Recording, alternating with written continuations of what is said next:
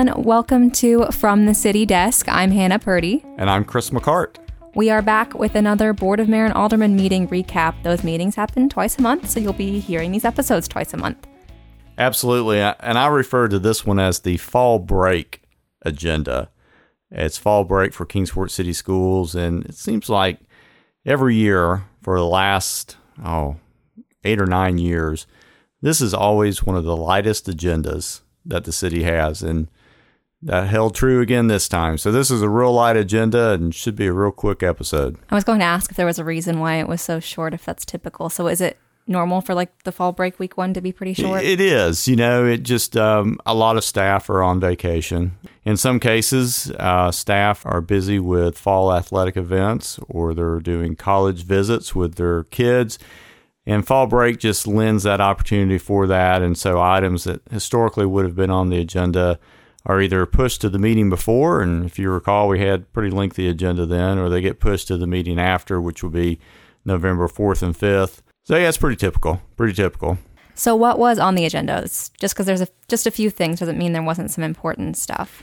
Well, that's right. I mean, there was just a few things, a lot of second readings on some budget ordinances that allowed those projects now to move forward. Probably most noticeably on the, the second reading was the appropriation of funds from fiscal year 19, the revenue over expenses.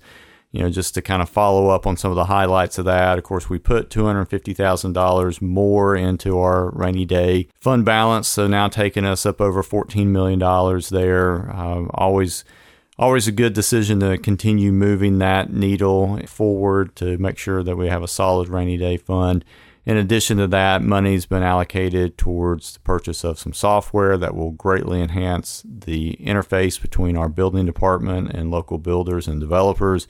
Money has been put aside for code enforcement, which has been a big issue for the city, uh, really for, for many years, and just trying to continue to move forward on that front.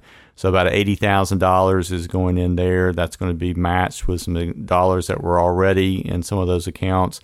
So as we deal with dilapidated structures and, and mowing of grass, we'll have a good solid funding there to continue to move that forward. Of course, the big one out of that was moving the $500,000 towards resurfacing, which was then matched with funding provided by the Metropolitan Planning Organization that allows us to put money towards roads that are on our functional classification system. So not necessarily state routes, but they're roads that provide you know high volumes of traffic. I, people always ask, well, what would that be? Well, you look at Meadowview Parkway, you look at the portion of Center Street that's not a state route, so between Memorial Boulevard and Eastman Road. Of course, Watauga is one of those, and so this just uh, allows us to put money in there and to pave those streets. That way, the money that we have budgeted through the city, we can focus those on some of our neighborhood streets.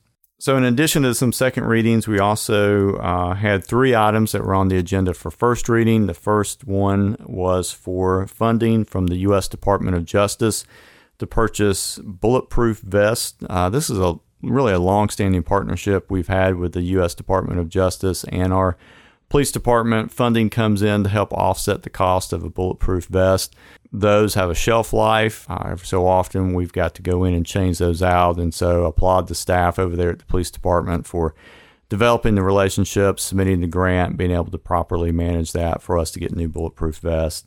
We also had a grant uh, from the Tennessee Arts Commission. This is a project that has been really going on for quite some time. This is the, looking at the alleyway that is parallel to Main Street in downtown. So we have looked at a placemaking grant and we've been working closely with the Downtown Kingsport Association, the Cultural Arts Department, as, as well as our planning department, looking at how we can enhance that alley and encourage people to walk down there. So, lighting, public art will be some of the things that we'll start to see. Probably anticipating that project not really getting started until the spring, but this is just setting up some money uh, for that.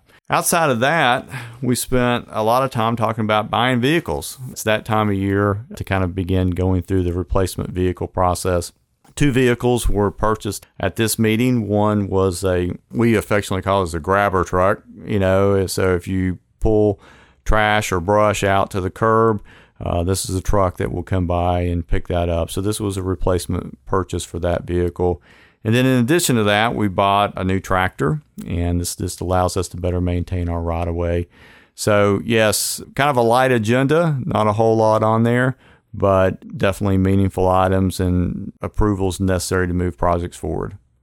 So, before we wrap it up, you mentioned first readings and second readings for someone who doesn't know what those are, such as me. I mean, I sort of know, but not really. Can you explain what the difference between those is? Sure. So, anytime you have a resolution, it's one reading. Uh, and then that's for the city of Kingsport. Of course, every city is different. But for the city of Kingsport, a resolution is one reading. And a resolution is typically going to be to authorize the sale of a piece of property, to uh, submit a grant, to buy a vehicle, or to buy other equipment. An ordinance is going to require two readings. Uh, there's an ordinance that would change the city code, and then there's an ordinance that would pertain to budget. Typically, every meeting will have items that will come up for an ordinance on either first or second reading. A budget ordinance would be much like what I talked about with the appropriating of funds from fiscal year 19 into fiscal year 20. So that excess revenue over expenses, that requires a budget ordinance to go in and make that change and allow those dollars to be placed in the appropriate accounts. And then when you're dealing with zoning issues, I think last board meeting, uh, the one that the 1st of October, we talked about a zoning text amendment.